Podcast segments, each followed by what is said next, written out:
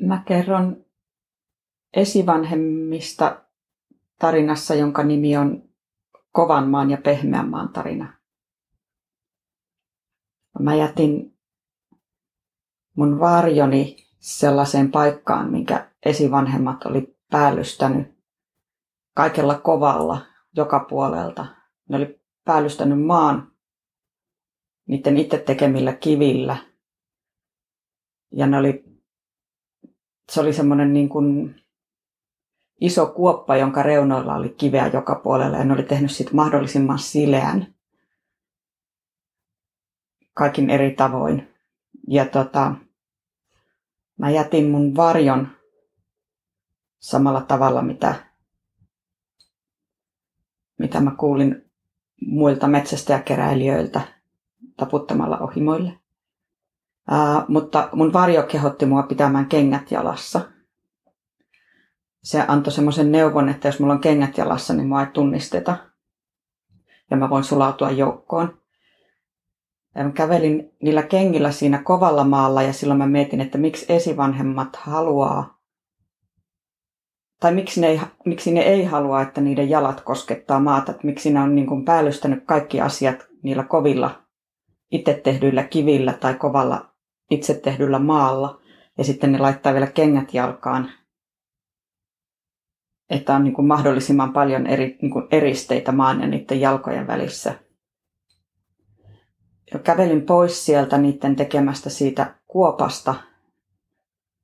Mun oli pakko kävellä sitä niiden kovaa maata pitkin. Ja sitten mä näin, kun ne siellä, ne opetti niiden lapsia kulkemaan pyörien päällä. Ja sitten mä arvelin, että varmaan tämä kova maa liittyy tosi paljon näihin pyöriin, koska siellä meni niin kuin joka puolella niitä liikkui niin pyörien kanssa niin kuin, niin kuin kahdella pyörällä ratsastaen tai autojen sisällä kulkien. Ja se näytti, että silloin kun niillä on pyörät niin kuin mukana, niin silloin ne voi ajatella kaikkia muita asioita. Ja ne niin kuin eristäytyy maasta ja muista olennoista, jotta ne pääsee mahdollisimman nopeasti paikasta toiseen.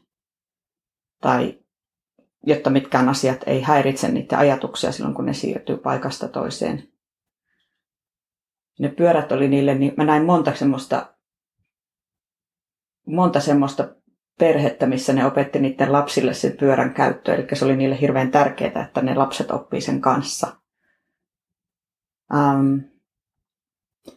Sitten mä menin kohti jokea. Se on sama joki, mikä on ollut, ollut Jäätyneen joen tarinassa, mutta vähän eri paikassa. Ja sama joki, mikä on ollut muissakin tarinoissa – mutta nyt mä menin eri paikkaan ja se on semmoinen paikka, missä, missä se niiden kovat päällysteet loppuu, missä on paljon esivanhempien polkuja, mutta niissä ei ole enää sitä kiviä päällystettä.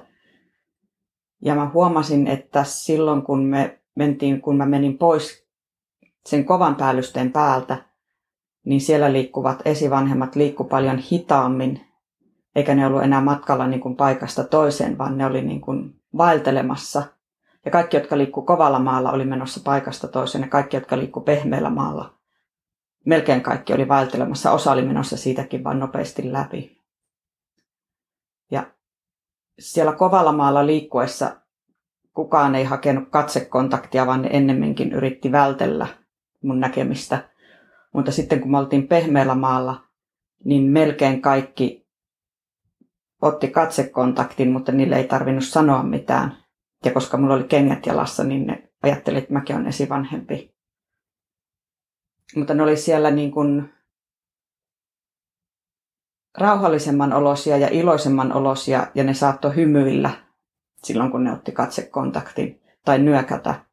Ja muutama sanoi mulle, muutama tervehti mua. Ja sitten siitä mä ajattelin, että kun ne menee sille pehmeälle maalle, niin ehkä niillä on vähän ikävä metsästäjäkeräilijöiden maailmaa, koska siellä mä näin muun muassa, että siellä oli joku äiti, joka opetti sen lapsia kalastamaan. Ne kalasti siellä pitkään, musta näyttää, että ne ei saanut yhtään kalaa, mutta ne harjoitteli sitä. Ja sitten siellä oli, ne, niin ne oli liikku siellä paljon porukoissa ja ne oli silleen, ne naurotoisillensa ja katsotoisiansa ja ää, ne, ei istunut siellä kovinkaan monet, vaan ne seisoskeli ja ö, jotkut söi eväitä ja jotkut katseli sinne joelle ja ö, aika monet otti sillä kännykällä niin kuin, ne halusi niin kuin muistaa sen, että ne oli iloisia siellä, kun ne otti toisistansa kuvia. Ja niillä oli lapsia mukana siellä paljon erilaisia lapsia, erikoikäisiä lapsia. Sitten kun mä olin ollut siellä jonkun aikaa, niin mä menin sinne joen rantaan, joka ei ole enää jäässä, vaan siellä on kylmä vesi, joka virtaa, jossa on vielä vähän tulvaa. Mä laitoin, otin mun kengät pois ja laitoin jalat veteen. Olin siinä vähän aikaa ja sitten mä huomasin siellä toisella puolella jokea aika kaukana. Siellä oli lapsia, jotka kävi uimassa. Ja se vesi oli tosi kylmää, joten mä mietin, että miksi ihmeessä ne käy siellä uimassa. Mutta sitten mä huomasin, että ne niin kun, kun ne oli käynyt siellä vedessä, niin sitten ne tuli takaisin silleen mm, jotenkin erilaisina. Sitten ne vähän aikaa riehu siellä rannalla ja sitten ne kävi taas uudestaan uimassa ja sitten ne siellä oli aika lä- tosi lämmintä, että ne, ne niin kuin vuorotteli sitä kylmää ja kuumaa. Ja se teki niille ilmeisesti hyvää, niille lapsille.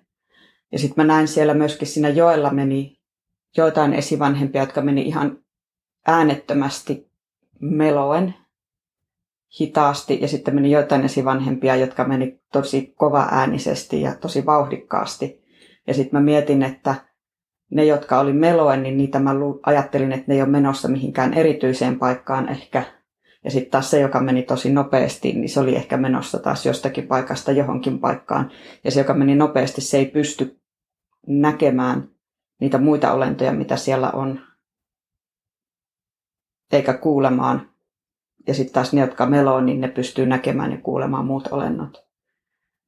Um, ja sitten mä rupesin miettimään, että ehkä ne, se joki vaikutti siltä, että se on niille esivanhemmille aika tärkeä asia. Että ne oli rakentanut sillan, että ne pääsee nopeasti siitä yli niillä autoilla. Mutta, mutta muuten ne oli niin kuin, niiden kaikki rakennukset oli kau, rakennelmat oli niin kuin kauempana siitä joesta ja ne ilmeisesti halus, että niiden, niiden kovien teitten ääni ei kuulu sinne joelle asti että ne oli jättänyt sille joelle vähän rauhaa siihen ympärille. Sitten mä jatkoin matkaa ilman kenkiä. Ja huomasin, että kun mä pidin kenkiä kädessä, niin se riitti siihen, että, että edelleen ne esivanhemmat ei kiinnittänyt muuhun paljon huomiota. Mutta sitten ihmiset ei kiinnittänyt muuhun huomiota, mutta sitten mä huomasin, että yksi koira piti mua epäilyttävänä, koska mulla ei ollut kenkiä. Ja sen, se, yrittäisi se ihminen, jonka kanssa se oli, yritti leikkiä sen kanssa, mutta se koira niin kun, rupesi tuijottamaan mua, koska mä hiivin sen mielestä. Mutta se riitti, että mulla oli näkyvästi kengät mukana, niin, niin suhtauduttiin edelleen ihan samalla tavalla. Ja, mutta kaikilla muilla oli kengät jalassa, että vaikka se maa oli pehmeitä, niin ne silti halus pitää kengät, että ne ei kosketa suoraan sitä maata, vaikka se oli lämmin ja pehmeä ja mukava ja oikein hyvä se maa. Sitten mä mietin siellä vielä eri vaiheissa sitä, että osa esivanhemmista on sellaisia, että ne ei, joko ne ei kuule, tai sitten ne tykkää kovasta äänestä, tai sitten jotkut muut asiat on niille tärkeämpiä kuin ääni, koska ne piti niin kovaa meteliä tai niiden ne laitteet, joilla ne kulki, piti niin kovaa meteliä, että se niin kuin vie kaiken, ähm, ne ei pysty kuulemaan mitään. Ja se on niiden mielestä ihan ok, että ne ei kuule mitään muuta kuin sen niiden oman metelin. Mutta niitä oli muutama, ne kaikki esivanhemmat ei ollut sellaisia. Sitten mä kutsuin mun varjon just takaisin mutta sitten yhdessä mun varjon kanssa me tavattiin vielä yksi ihminen, jolla ei ollut kenkiä ja paljastui, että se ei ollut esivanhempi, mutta mä en tiedä kuka se oli. Se oli, se kertoi, että se oli juuri tullut sinne toiselta puolelta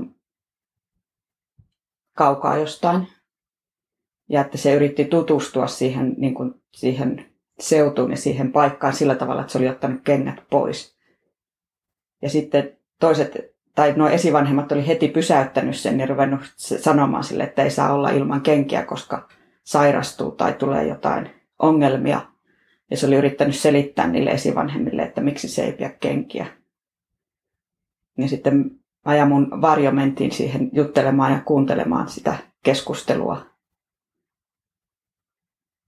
Niin sitten mä sanoin sille, että, että mäkin olin vähän aikaa sitten täällä ilman kenkiä, mutta mua ei huomannut kukaan. Niin se sanoi, että hän, hän ei välitä siitä, huomaako kukaan hänet vai ei. Mutta silläkin oli kengät kädessä. Tämä oli tarina kovasta maasta ja pehmeästä maasta. Ja sen kertoi se, jonka varjo on Riikka.